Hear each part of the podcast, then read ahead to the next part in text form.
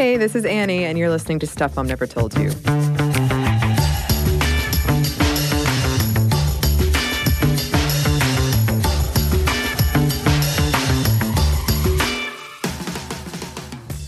Today, I'm joined by someone whose voice you might recognize, one Tracy V. Wilson, co host of the podcast Stuff You Missed in History Class. Thank you so much for joining us, Tracy. Thank you for having me. I'm excited to be here. I'm so excited to have you. And today we're talking about something we both really enjoy tabletop gaming. So That's true. It's going to be really fun. And a peek behind the scenes, I used to produce and edit a show that Tracy and Holly hosted previously called Pop Stuff. Yes. Were you were you uh, our producer when we did the episode that we did about tabletop games way back then? I was. I was. So we're like coming full circle. yeah, we had some some shifts in who did what and I couldn't remember exactly where that fell in the timeline. Yeah, yeah. I'm pretty sure I was the producer the entire time of that show. It was really fun to work on too. It was. It was a fun deal. It was. Today, as I mentioned, we are talking about tabletop gaming, and I think it would probably be a good thing to start with a definition. Um, when we say tabletop games, what do we mean? What does that encompass? I think it encompasses everything that's meant to be played around a table. So it goes from card games to role playing games to board games to uh, anything that you would get in a group and play around a table. I also know that some people have kind of a more exclusive definition than that. And they only want to include the ones that they think are real games. Oh, that sounds very similar to like the whole video game debate of like the real exactly. gamer. Exactly. Yeah, it has. Sometimes you will talk to folks that they they don't want to think that Clue is a tabletop game because you can just buy that at the regular toy store, and I think What? that's a silly argument. I agree. That is very silly. Uh, we are a big tabletop game playing office here. Um, we have a tabletop gaming night once a month at work, and a group of us in office, as you've heard me mention before on the show, I think, uh, we are in a Dungeons and Dragons campaign. And I'm about to dungeon master for the first time. Very nervous, very excited. Both. That is that's one of the things I'm envious about in not not working locally to the rest of you is that that is a thing that I don't get to participate in. Yeah, well, if you're ever like next time you're in town, we should move the date and make it happen. Have Tracy's sort of one shot expendable character showing up in the campaign. we can make this happen, Tracy. um, yeah, and I one thing I wanted to note here because we are going to be looking at diversity and women in tabletop gaming, but the the crew that I play with is about even in terms of male to female. In fact, I think it's more female generally. We do get a you know, one shot player come in sometimes it shifts the ratio, but on on average it's even. It's even. Yeah, I have three role playing games that I'm playing in right now. None of them are playing every week. One's every two weeks, and the other two are usually once a month. And one of the games, sometimes I'm the only woman at the table. It, it depends a little bit on who's available that day. Uh, one of the others is about a 50 50. And my favorite of the games, not to diss any of the GMs running these games, but my favorite of the game has four players. Only one is a man, and the guy running the campaign is a man. But the fact that the men are in the minority is a nice change of pace in that Yeah. world for me. Yeah. Um, and I I'm pretty new to the whole thing. This this campaign I'm playing with coworkers is the first time I've ever played. So I haven't experienced much outside of that. I have played online since I started this in-person campaign, so that is an option that uh, it's a thing. Yeah, my husband runs several campaigns that he does exclusively online.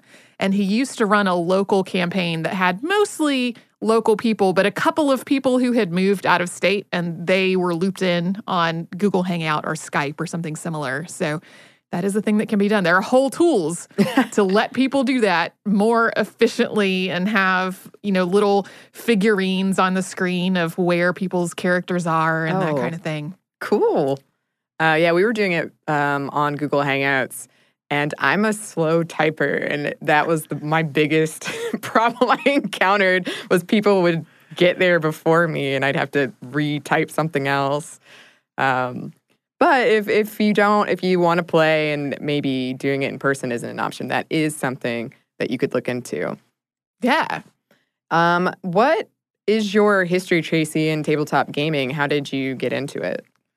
Well, when I was a kid, we had some of the standard games that folks often have when they're children at home, like Candyland and Chutes and Ladders and that kind of thing. But it was really my grandmother had two games. They were Monopoly and Battleship.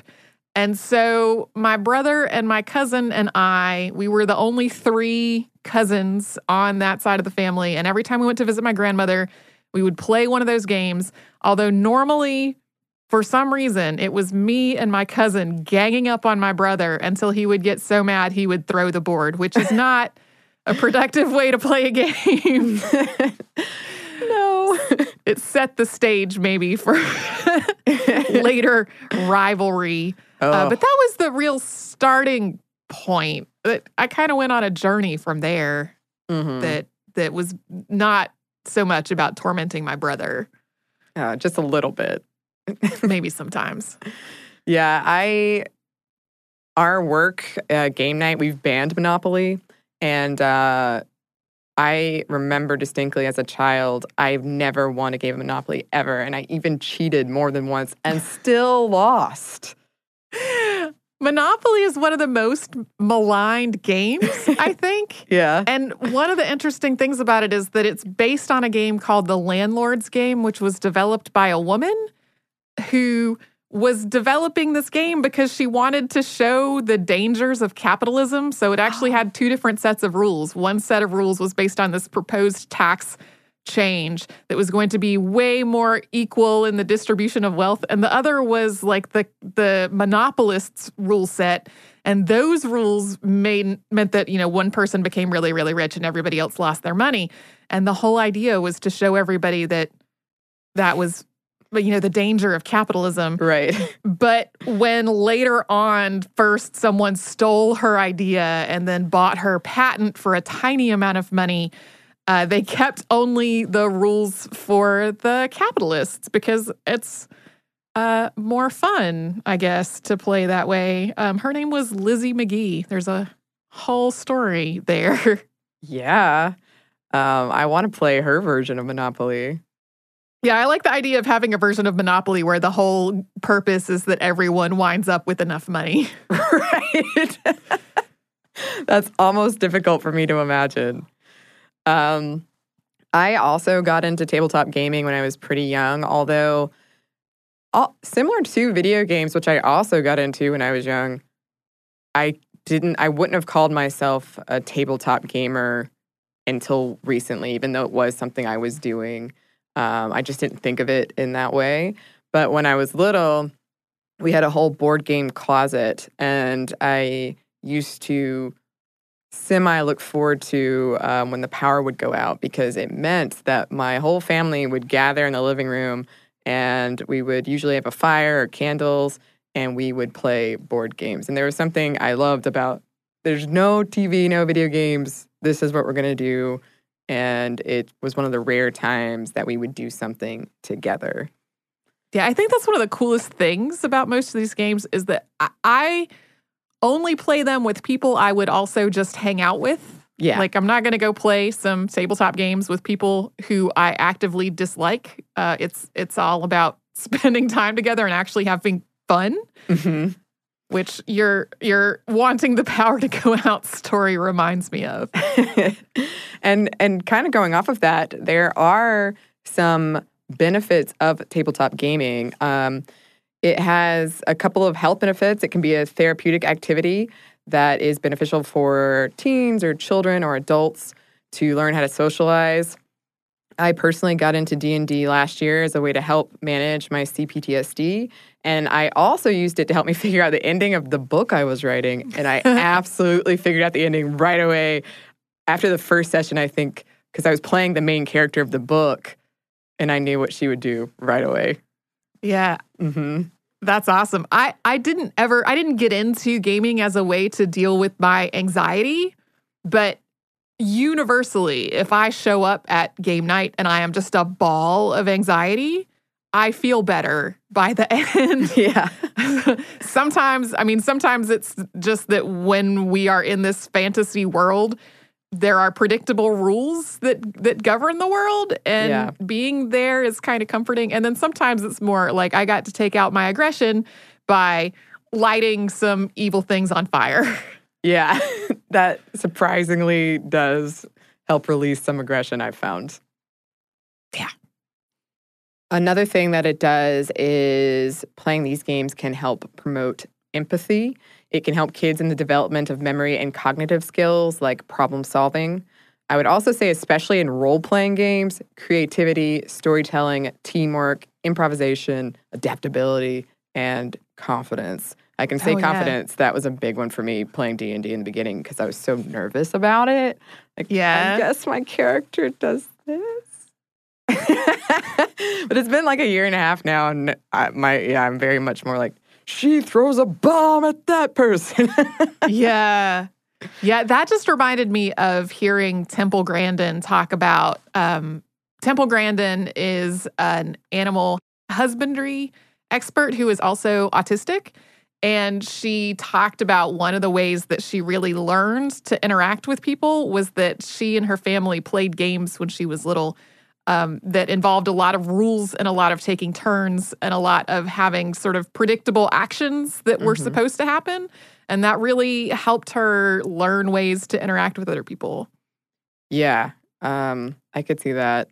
Uh, another thing is if you're running the game, which is sometimes called like GM, game mastering, or DM in the case of D and D, dungeon master, you can add project management and organizational skills to the mix.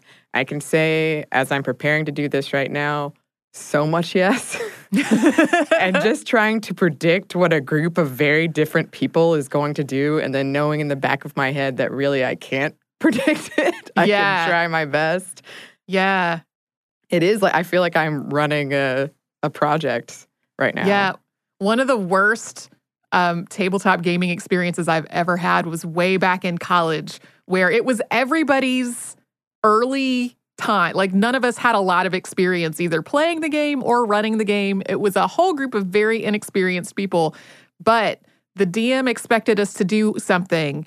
And we just did not do that thing. And he was completely unprepared for that eventuality.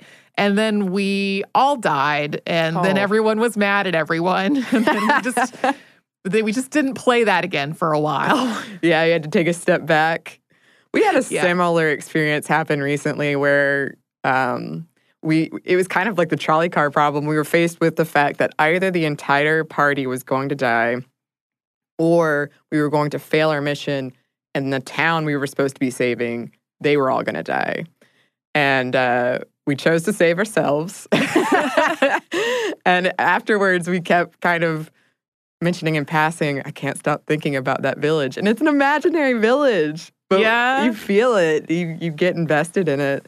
Yeah, we had a really similar uh, thing in one of the games that I'm playing, which is ri- based on a system called Fate. And in Fate, your characters have different aspects, and you figure out what they are kind of collaboratively. And then you, the, your actions in the game, a lot of times, are connected to them. And we are in this sort of post apocalyptic world where we have just had a series of we show up somewhere, a bad thing's happening, we fix the bad thing, but at what cost? And there Uh-huh. was one time when it, it, the options were we fail at doing this or we burn this place down. And without hesitation, we were like, we're just going to have to burn it down. it's the only thing that's going to work. I think maybe um, just in case anyone listening is unsure of what is involved in playing like D&D or role-playing game, it's essentially somebody designs a game or you can find pre-designed games online and then you all the players have a character that they can role play. Some people don't like to, the actual role playing bit, but you can act as much as you want on there. And then you're in a group and you sort of it's I don't know, like a, a board game, but you're the you're the pieces moving around and you Yeah. talk with each other and um, try to figure out what your character would do and you get missions like save a town from a dragon that sometimes you fail and the whole town gets burned. It's kind of like when you're a kid and you are playing make believe when with your friends, but Mhm. there's a structure to kind of guide your collaborative make believe. Yes.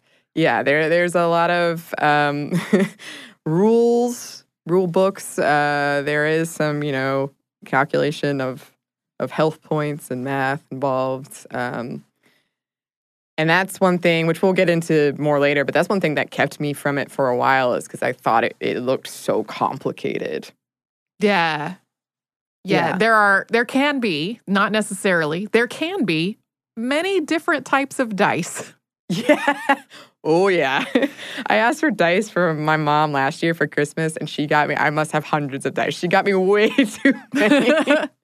I'm very thankful, but uh, it kind of cracks me up every time. No shortage of dice choices. Nope. But if we go back to the possible health benefits, why talking about this matters at all, um, another thing it can do is reduce stress, sort of what we were talking about before. Unless you're playing something like Monopoly, or I would add Risk. Risk was a very Yeah. stressful endeavor for me and my siblings growing up. Yeah. Yeah. Um, my husband likes to play a game called Spirit Island, and I love the idea of the game because a, a lot of games have this setting where it's sort of like you're the colonizers, and the goal is to colonize this place. And Spirit Island is the opposite. Like you are the spirits of this island, and you're working with its indigenous inhabitants to drive the colonizers away. And I'm like, I'm on board. I'm on board with that. But mm-hmm. it's a game that has so many layers of things going on that I'm also like, this is a little more complex that I Right. want to spend my my fun time on. Yeah, and that's something that I think people who aren't involved in tabletop gaming might not realize is there are so many options out there for you. And I have friends who don't or haven't previously liked tabletop gaming because they're they don't like competition, they're not competitive, stresses Mhm. them out. But there are so many games that aren't that way. And um, um, we're going to give some recommendations at the end. And one of the ones that I'm going to recommend is it's like more cooperative. Yeah, there's a whole genre of cooperative games. And for, if people watch Parks and Rec and they've seen that episode about the cones of Dunshire and they think Yeah. that's what all these games are like, like there are games that are kind of like the cones of Dunshire. Yeah. A lot of them are way more chill and are more like a, an elegant but challenging, simple system. Right. I'd forgotten about the cones of Dun- Dunshire. I was recently reminded of the 30 Rock version, which is like colonizers of I don't know, but it's it's settlers of Catan. yeah, Um, yeah. Um, a, a 2003 study out of the New England Journal of Medicine linked playing board games with decreased risk of Alzheimer's and dementia. And I just wanted to throw this in there in here because I thought it was so interesting. Students at Gettysburg College use Clue as a way to practice creating an AI. Yeah. That's really cool. While while we were getting ready for this episode, a thing that I meant to mention earlier was that there's also a study about mahjong Mm-hmm. and older people and um, like people in retirement communities and it helping both with hand-eye coordination and with uh, basically having less stress and more social activity, which I thought was really cool. Yeah, yeah. If we look at numbers, it seems that more and more people are getting into tabletop gaming. If you look at the hobby gaming market, which includes collectibles like Pokemon, cards and dice, board games, role playing games, and miniatures, between 2014 and 2016, sales doubled. Money wise, that's an increase from 800 million to 1.4 billion. And I do want to mention about miniatures here. So if you're playing something like D&D, you can get these um, miniatures. They're little figurines, and you can use that to represent your character to move around. And that is another area where you can be. I've seen people do amazing artistic, creative stuff. I have my own little miniature. I painted it. It's not great, Yep. but I had fun doing it. I have I have my one uh, sort of adequately painted miniature. My husband plays some games that are totally based in miniatures, so he has these whole armies of painted miniatures. He finds the painting part really relaxing, and he Yeah. hasn't been playing them as much recently. And I'm like, there's a whole we have a whole shelf full of mans over here. Like, you gonna play with? They're- they're ready to go. um, and sort of a way I think to to see the growth of tabletop gaming is through these board game cafes and bars, which I have seen more and more of. Um, there's Gen Con, which is the largest gaming convention in the United States. It's over 50 years old, and attendance broke records in 2017. Now, I've never been. Have you been, Tracy? I have not been. I have been to other conventions that have tabletop gaming like as a big component. But at about the same time that I had enough interest and enough different types of games that I wanted to go to an event just for that, I also had become way less enamored with giant conventions mm-hmm. and a lot happier at smaller events. Uh, one of my favorite, not even one of my, my absolute favorite vacation every year is that a bunch of friends rent a big old house out in the Poconos and we go out there for a long weekend and play a bunch of games and like hang out and it's awesome. It's like 35 people, not 35,000 people. Much more manageable crowd size. yeah. That and then also, lovely. if you just want to read a book, nobody's going to bother you. It's fine. Right. You can you can step away more easily should you so desire. If we look at the number of female tabletop gamers, data is difficult to come by. We can safely assume that more women are playing now than previously, as more people are playing in general. At 2016's Gen Con, over half the speakers were women, and that's huge considering that in 2011, only one of the speakers was female. Which is not enough. no, no. And I bet some of you will remember this from uh, your social media feeds. A 2015 panel at Gen Con called Writing Women Friendly Comics at first had no women on the panel. Yeah. Yeah. I since I know several game developers, many of them are women and they've been doing this thing where they go and submit a bunch of panels to conventions and they don't really announce that they are submitting a whole bunch of panels that only have women and non-binary people on them mm-hmm. they just sneak it in there and then people show up and it's a panel that is all women and non-binary folks and they're like oh this is awesome this is a bunch of women and they're talking about something besides being women in this space Right, because we can talk about other things. Um, it is true. Yes, um, but that is at least in my head, and I would guess a lot of people's heads, that's the stereotype. If you think of a tabletop gamer, it's a youngish white male. Yeah. And the conventions I have been to are like youngish white males are the largest demographic, like not the only demographic, but for sure the biggest one. Mm-hmm. And there are a few informal surveys out there that suggest people who identify as women make up only 10 to 20% of board game players, and that the majority of the respondents in these surveys um, are white. Yeah, I always wonder, sort of what we were talking about the, at the beginning with video games, is how people are defining what counts as a board game player. Yeah because a lot of the studies that suggest that men are overwhelmingly the people playing video games are just disregarding the games that are most popular among women. Right. And so I kind of wonder if if these definitions are including things like party games that women might be playing more than they might be playing, you know, Settlers of Catan, right? right. and maybe so. Maybe yeah. it might be a little closer. I mean, I know as kids, games are for everyone and then it's it's in adulthood that suddenly it seems like there is a world of specialty game stores that um, have a, a largely often male demographic. Yeah, and while I was looking into the research for this episode, there it's kind of a new area of academic study, um, mm-hmm. but a lot of people have been writing about it and are writing about it. And from what I read, several women said, I know that this is the stereotype, but that's not been my experience. Um, I've always had women, people of color playing in my in my group. Yeah. Which is interesting, yeah. Yeah. When it comes to the people that I personally know and hang out with, um, it's not just a, an overwhelmingly male scene. It's it's when I get into a gigantic group of people at something like a convention. And I just I don't think that's totally reflective of who's really playing games. Right. And I always think in surveys like the one we're discussing, a lot of times they're self-selecting who's Right. going to answer that survey. Yeah. It might more likely be this type of like Yeah. white young white male. Um, but we do have some more concrete numbers on the development side.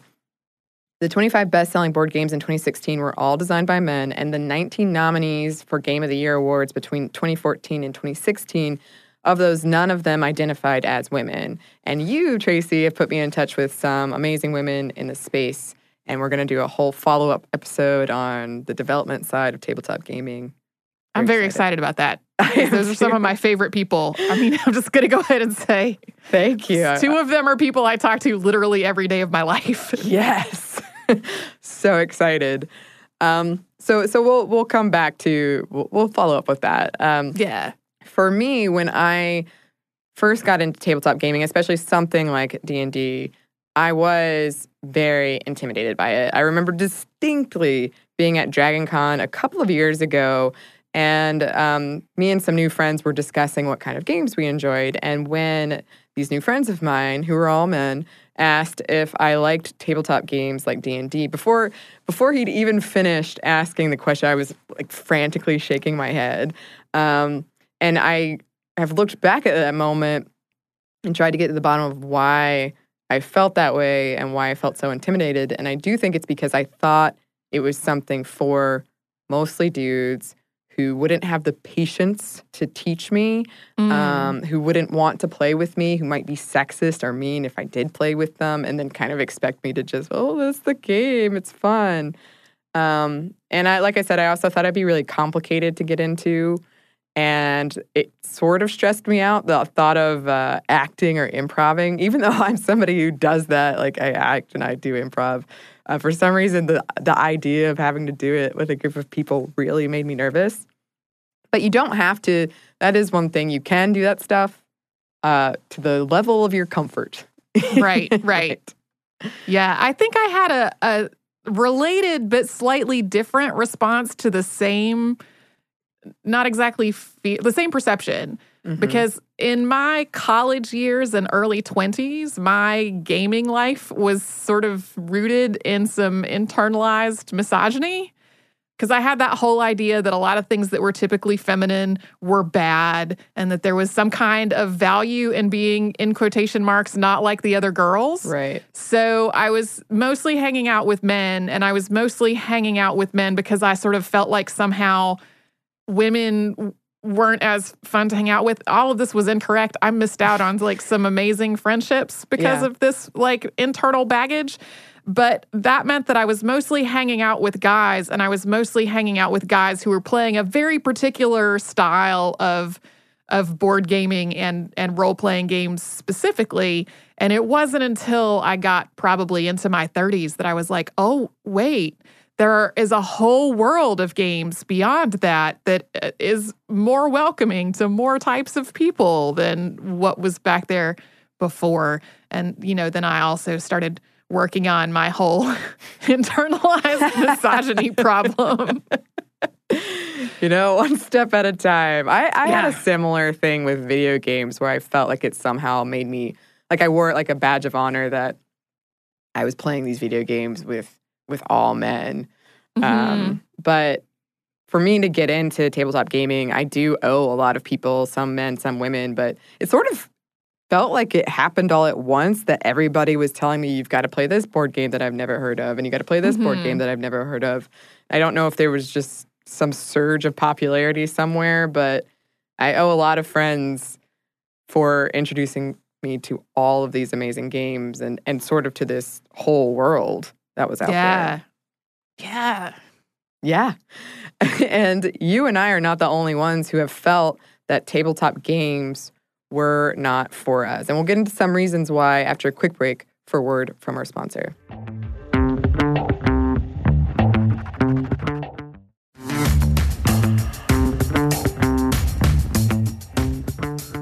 And we're back. Thank you, sponsor. Like a lot of our media, tabletop games do not have the best track record with positive female portrayals and providing diverse characters. Games that have a lesser amount of female characters, if any. Um, we mentioned in our episode around female action figures that Hasbro got in some hot water for leaving the female character Rey out of the newest version of Star Wars Monopoly. And my favorite part of that was their response she'll be in other games. Yes, like, that's not a great answer. We'll put her in a future game. She's not here now.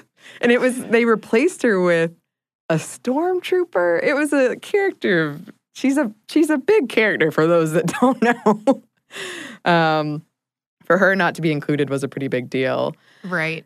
Perhaps there are female characters, but they are overly sexualized or they are relegated to traditionally female, less active roles. Yeah. It's like you'll have a game that's based on cards with characters drawn on them. And for some reason, the women are all teachers and secretaries. Right. Why would that be? I, I can't imagine. Or um, I always love the critique of when armor is so sexualized and clearly that's not going to help you No. in a fighting situation. Um, it's kind of a running joke, and yet we still continue to see it. And I will say, I got no problem if you want to, in a game like D and D, create a sexy character. I'm I'm all for it. But if if that's like we're seeing this in the official media of the game, then that is a problem. Right. Instruction manuals have been called out too for using he to refer to all players. And this is improving, but slowly. And we have come a long way though, because some of the first articles written by playtesters about D&D in the 70s came with gems like this one. There will be four major groups in which women may enter. They may be fighters, magic users, thieves, and clerics. They may progress to the level of men in the area of magic and, in some ways, surpass men as thieves. Elven women may rise especially to high levels and clerics to the elves. Only as fighters are women clearly behind men in all cases, but even they have att- attributes that their male characters do not. And this article goes on to say that female characters' true strength lies with the beauty part of their charisma score. So D&D your character has these six ability scores. One of them is charisma. As far as I know, the beauty thing isn't there anymore. No. No. Well, and also now women don't, or female characters don't innately get one less strength because they are female. Right, which is a That's positive. Yeah. uh, uh, but this this beauty part of the charisma score that is no longer with us gave women, female characters, abilities such as charm men, seduction, horrid beauty, and worship. Yeah, we don't need that. No. Uh, And there then- are also campaign settings. I mean, you can still go and buy uh, copies of old campaign settings from earlier versions of D&D, and sometimes there are guidelines on how to adapt them to the newest rule system. Mhm. And you can find some where it's like, okay, all of the characters who are all presumed to be to be male walk into this room where there is a siren who is going to charm anybody, everybody, and like it's now the bad the bad guy is a woman, and the woman's power is that she's just way too sexy, and Oh. yeah, The newest version did come up as an example of a positive improvement when I was researching this, in that it suggests that players should think outside of the binary box, essentially. Um, you can be, you can create whatever character you want to create. Um, it Yeah. doesn't have to be human, it could be all kinds of things. In 2016, the Kickstarter for One Deck Dungeon made $122,000. Its starting goal was $20,000. So, way surpassed that. And of note, all of the images of playable characters were of strong, diverse women. But, of course, not everyone was excited about this. Some reviewers on Amazon called the game sexist or labeled it as misandry. It looks cool. yes. Well, and we keep seeing that same basic thing play out where uh, something will come along that has an all female cast and it will break box office records or become a bestseller or whatever. And then there will be this whole conversation of can women really dominate at the box office? It's like, Yes. why do we keep having this conversation? I know. I that is a pet peeve of mine. Back to tabletop gaming.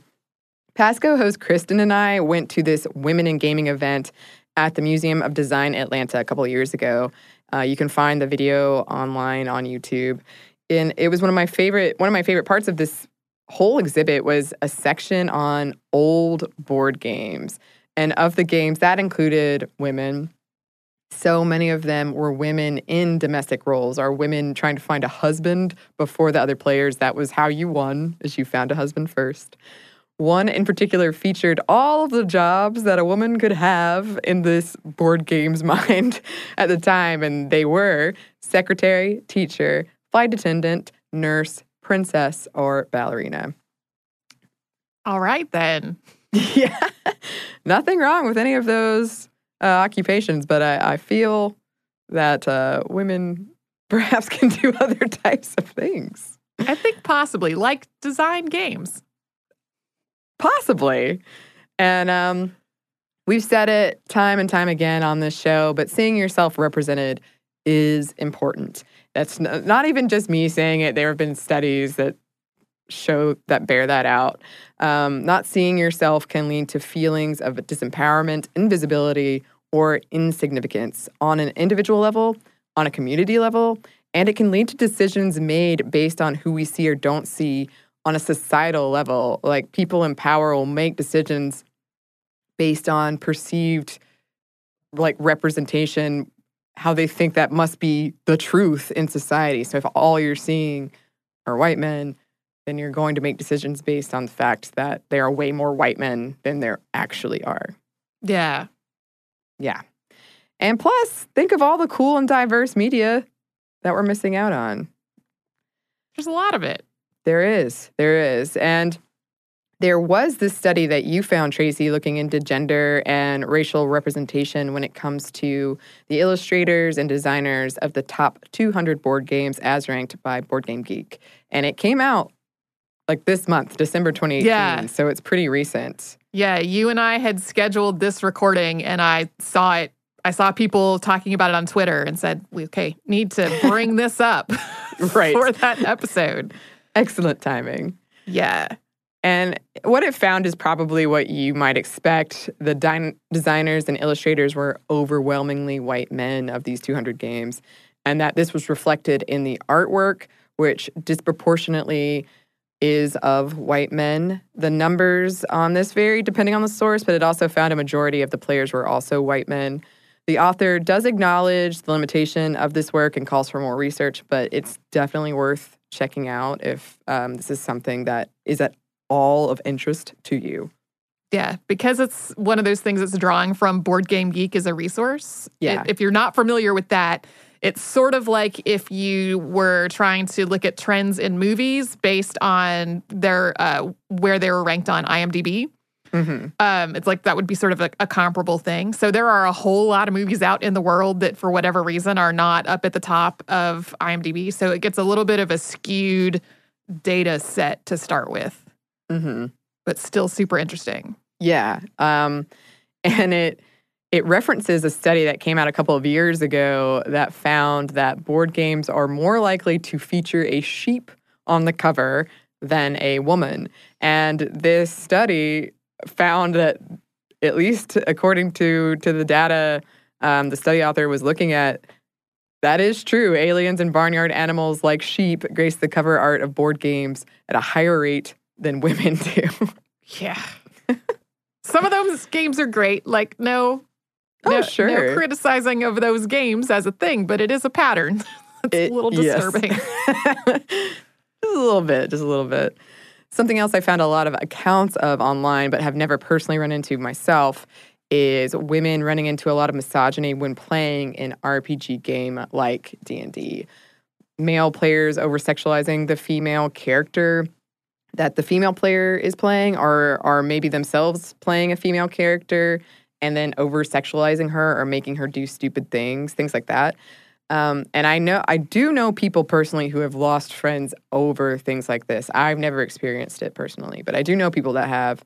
Um, there are a couple of bars in Atlanta that do D and D nights where you can drop in and play, and I've done it once. At, so it's more likely to be strangers that you're playing with.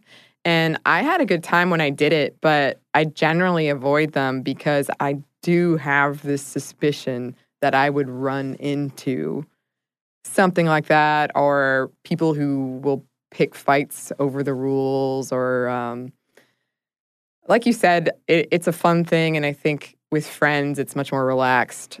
But i have noticed i've gone out of my way to avoid going to them even if i think they i want to play and i think they could be fun because i do have this fear that i would run into this thing that we're describing right now Yeah. Yeah. Especially since I know so many women who develop games. A lot of them go to game conventions all the time and are running games for a ton of people all the time because they're they're demonstrating their game. And so I've heard a lot of stories about that kind of, you know, either comments that are inappropriate or sexualizing uh, encounters between characters in a game when that's not really necessary. right And I think because I play almost exclusively with people that I'm already friends with and want to hang out with, I don't really have that experience. The thing that I do have sometimes, even though like most of the guys I know try really hard to be self-aware and to to not just steamroll over everyone in the room, especially when I'm at a game where I'm either the only woman at the table or there's only one other woman at the table sometimes it does feel like the guys are dominating the situation. Um and and normally if we're like hey guys yeah. we're also here. Right. We also can help make the decision of what we're going to do against this monster. Uh they'll be like oh right so that's it's a thing. It's a process though. Mhm. Yeah, and that's a good point because I have definitely encountered being talked over, interrupted by dudes when I'm playing. Um, and I think it is a combination of me not having the confidence to speak up as loudly as they do, but also, yeah, just kind of a lack of awareness. But I think if you're playing with someone who is new, then maybe keep that in mind, especially if you're running the game, just checking in to see maybe this person just needs a little more encouragement or needs sort of a a push because I'm I'm a quiet person in general, and a lot of times I'm I'm happy to um, let other people be the loud ones. But at the same time, if I am trying to say something, I should like to be heard. right hmm Several articles I read encouraged dungeon masters, so again, these folks that are running the D&D campaigns, to make sure that they are putting female characters in positions of power in the game that they're designing instead of relegating them to things like barmaid. I've also read plenty of accounts of female DMs facing constant questioning by male players, which does not surprise me at all. I've never seen it, but I believe it completely. Similarly, several women ha- I was reading accounts about online that they would go into gaming stores and almost immediately would be asked if they were shopping for their boyfriend, if they needed any help, the assumption that a woman couldn't possibly be there for herself. Yeah. When I lived in Asheville, there was a place that I went that was a combination games, comics, and music store. And the first few times that I went in there, the assumption was that I was there for the music, which sometimes I was Mhm. there for the music, but I was also there for the comics and the games. Yeah. Um, and and I remember at one walking in. I mean, this has been well over a decade ago, so like, don't go find that place and yell at them. But uh, I remember walking in at one point and somebody being like, "The music's over there," and I was there to pick up my weekly pulls of my comic books. it's like just not good. No. Um I've I've definitely experienced that in the realm of comics too and I've spoke about it on the show before, but what really bothers me is once you sort of passed this test and proved that oh yes, I do read these things, then I almost always would get asked out. Is this your only? Aha! she reads comic books. Ah. Sometimes I would just start pretending like, no, this isn't for me. Be Yep. left alone. Another thing we have to talk about, unfortunately, is sexual harassment. In 2014, A Canadian tabletop gamer named Emily Garland posted a piece on Tumblr called Tabletop Gaming Has a White Male Terrorist Problem. And as you can imagine from the title, it got a lot of attention. I remember when this came out. Do you? Yeah. I do not remember it. Yeah. Well, and I remember in a good way, a lot of the men in my life passing it around amongst themselves like, guys, this is a problem that we need to proactively be handling. So go on. Yeah, that's great. Um, she wrote in this Tumblr post White male terrorism is the white underbelly of the gaming community meant to terrify and disrupt the lives of those who threaten the status quo by race, gender, or sexuality. And you can find the article online if you want to read it. It's pretty upsetting, but it is worth a read. She identifies three main concerns sexual harassment, exclusion of women who are vocal about marginalization and unfair treatment, and a failure of the tabletop gaming industry as a whole to speak out about things like Gamergate. And she won a sexual harassment lawsuit against a gaming store that she worked in that same year. Yeah. Yeah. This is not a pleasant read at all. No, it is not.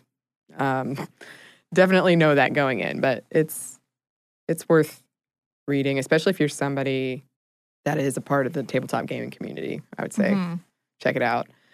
And something I saw in a lot of places that so often the response to all of this, everything we're talking about, um, is but for, from people who don't want the community to change, um, go play something else.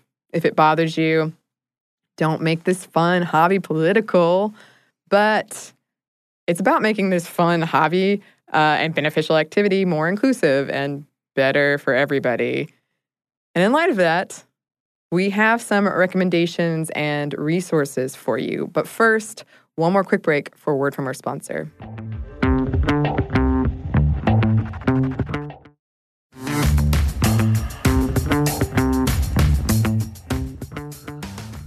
We're back. Thank you, sponsor.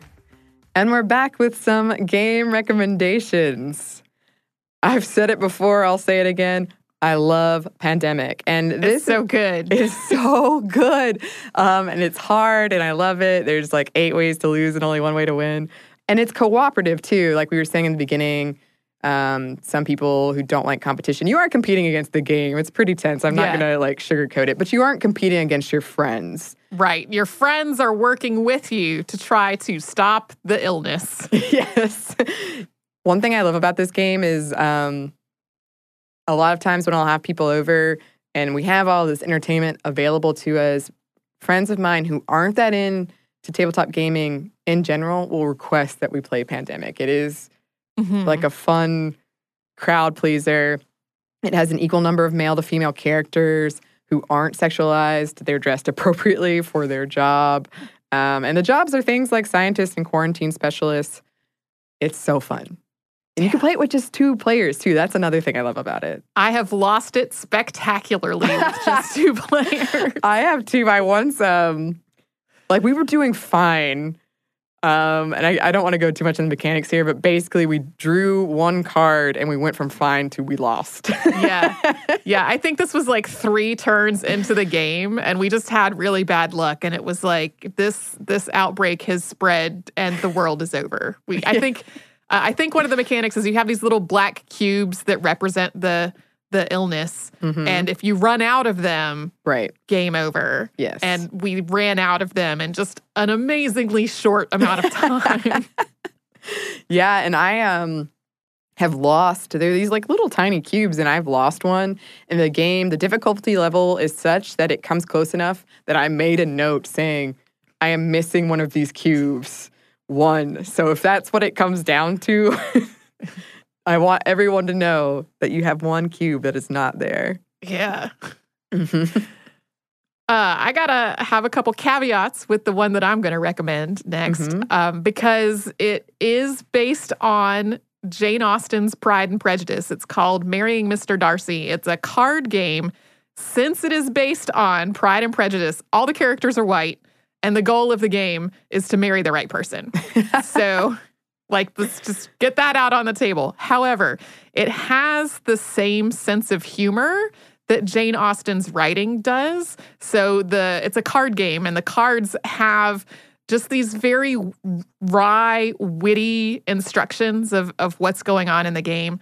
Um, you also do not have to get married in order to win the game. It is completely possible to uh, win the game by not getting married, and is uh, it's accessible to people even if they have no familiarity with Jane Austen. So when I very first moved to Massachusetts, uh, my husband, who at that time was my boyfriend, had gone out of town, and I didn't really know many people here very well yet.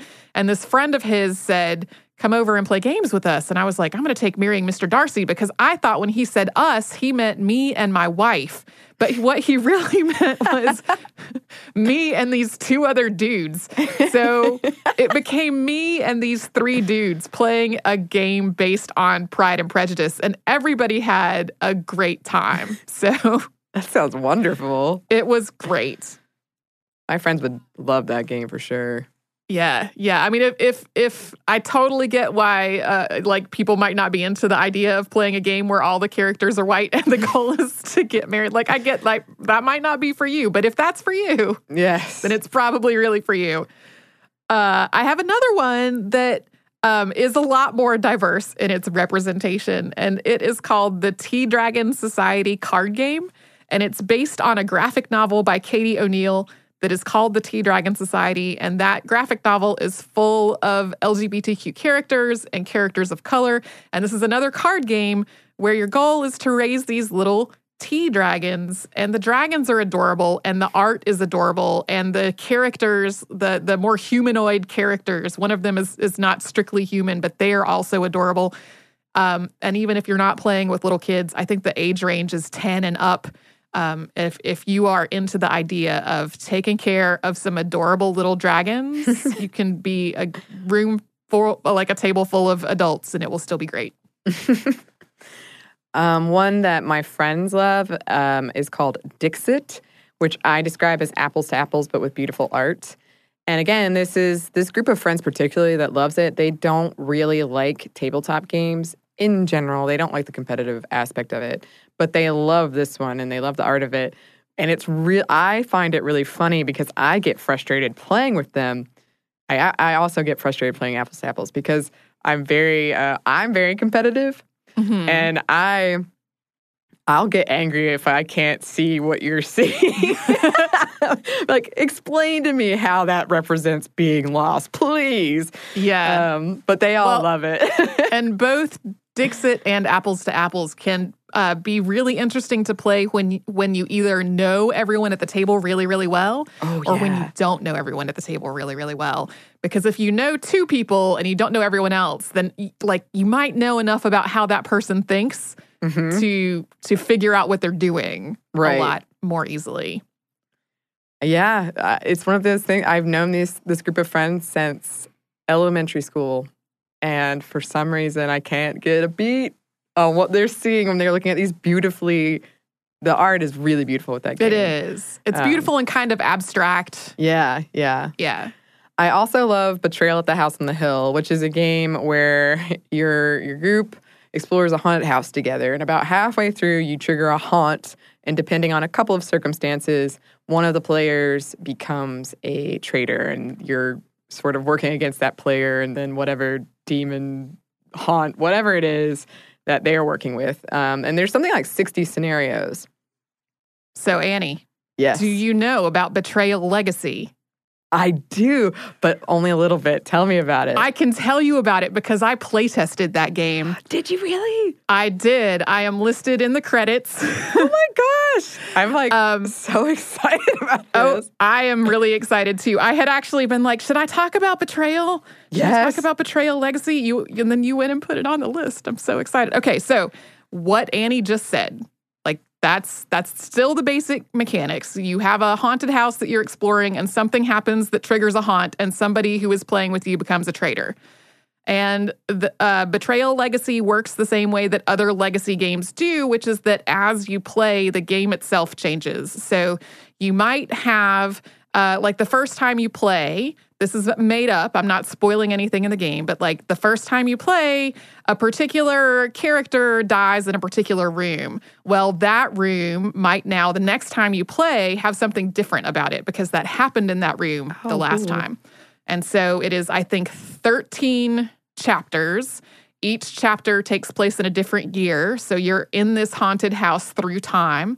And then once you get all through those 13 sort of foundational games, there's a free play mode where you can play all of these other scenarios in the same game. So um, because it's a horror game, it does have some, you know, some of the same horror tropes that I think some people might not enjoy. Like if you're not going to enjoy a game that has a bunch of murder in it, then Right. um, maybe not this one for you, but if you are into horror movies and horror books and settings that are full of ghosts and monsters and scary things, then uh, I highly recommend it.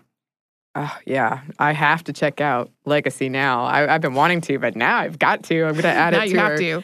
our rotation at game night here. And it that is the perfect launching point for our next section, which is resources, because recently we did play Betrayal at the House on the Hill. And it's kind of a rule here, and it also just kind of makes sense that if it's your game, then you're the one that sort of explains it, makes sure it runs smoothly. It's my game, um, and people voted to play it, but I hadn't played it in a while.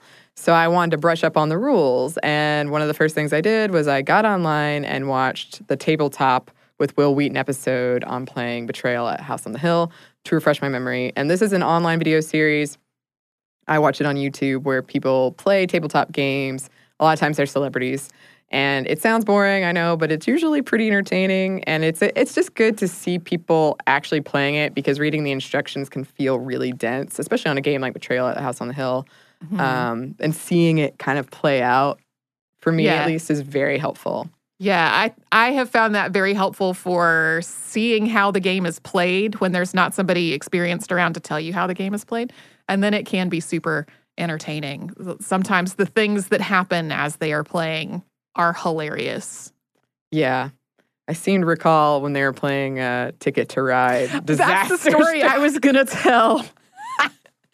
It's, I, I guess it's well known among the tabletop. I remember it vividly as I think it's one of those like this disaster happens in the middle of the game and then there is a slow motion replay of the disaster. Yes. Well, go check out the episode uh, on uh, Ticket to Ride if you want to find out what that disaster was. Um, on top of that, there's so many things out there. So many things. There's podcast, Twitch channels, YouTube shows. You've got Becca Scott over at the Twitch channel Game the Game, Brittany Bow or Bebo over at GameWire, Board Game Breakfast on the YouTube channel, The Dice Tower. The amount of content out there on D&D alone is staggering.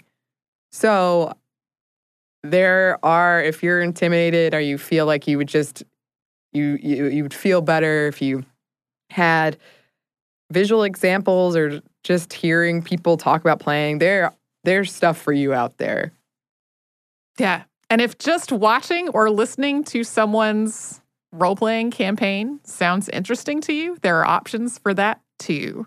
yes there are i've thought about i don't want to turn it into work as a thing but i thought about recording our d&d sessions with our our office campaign just because Yeah. they are I have quite interesting Thought about, yeah, I've thought about pitching some kind of RPG podcast. And because I have had too much other podcast work to do, that's never right been a thing that's come to fruition. I would be so into that. Um, there's also Contessa, which is a nonprofit founded in 2012 to make the tabletop gaming space for marginalized folks uh, more diverse and providing a space for them to run games. So if you're interested in running a game, you can check them out or in getting involved in this at all. They have a lot of opportunities around that. So I I feel like we're about at the end of this exploration into tabletop gaming. I think so. I think so. To wrap things up, there's a lot of things going on in the world of tabletop gaming, and there are clearly areas where the industry can improve. And it makes me sad that people have been turned away from something that can be so fun and perhaps physically and mentally beneficial because they didn't feel welcome. So I'm really hoping that that will change and that maybe, maybe somebody listening to this who's been interested in it but hasn't done it for one reason or the other, maybe this episode has inspired you to go check it out. Yeah. Even if you are not really into the idea of going to a gigantic convention and spending the whole weekend there, uh, a lot of times the people that actually develop these games are working on the dealer's floor at booths, like with their games to personally show you how to play, or somebody that they know really well is, is going to personally show you how to game play the game. So at least doing a walkthrough and seeing what games are being played and what looks fun can be really awesome. Yeah, because as we said, there are so many games out there, all kinds of games that you may be unaware of, but there are options, options, options. and uh, we will follow up with an episode about the development aspect of gaming. So look out for that. Um, in the meantime, thank you so much, Tracy, for joining us. This has been such a lovely conversation. Thank you. I've had a really good time. Yeah, I really want to play some games now. we got to go back to work, though. Uh, alas. Where can people find you, Tracy? Uh, well, I co host Stuff You Missed in History class with Holly Fry. And so the easiest way to get me is at the Stuff You Missed in History class email, which is historypodcast at howstuffworks.com. And then we're all over social media at Missed in History. Uh, I'm also personally on Twitter, but I'm often not looking at mm-hmm. my mentions. yeah, I'm the same. so, yeah, sometimes I'll see that somebody has said something, like asked me a question or said something nice, and I'm like, oh, I did not. That was a week ago. Whoops. Yeah, I really have to build myself up to go on social media. I do. Don't let that deter you from contacting me, but it, it's like a once a week here we yeah. go type situation. Yeah. I spend a lot of time just scrolling to the top of the Twitter feed and being like, what's happening right now? Okay, yeah. putting this away. Right. you can also email this show at momstuff at howstuffworks.com. You can find us on Twitter at momstuffpodcast and on Instagram at stuff mom never told you. Thanks as always to our producer, Andrew Howard, and thanks to you for listening.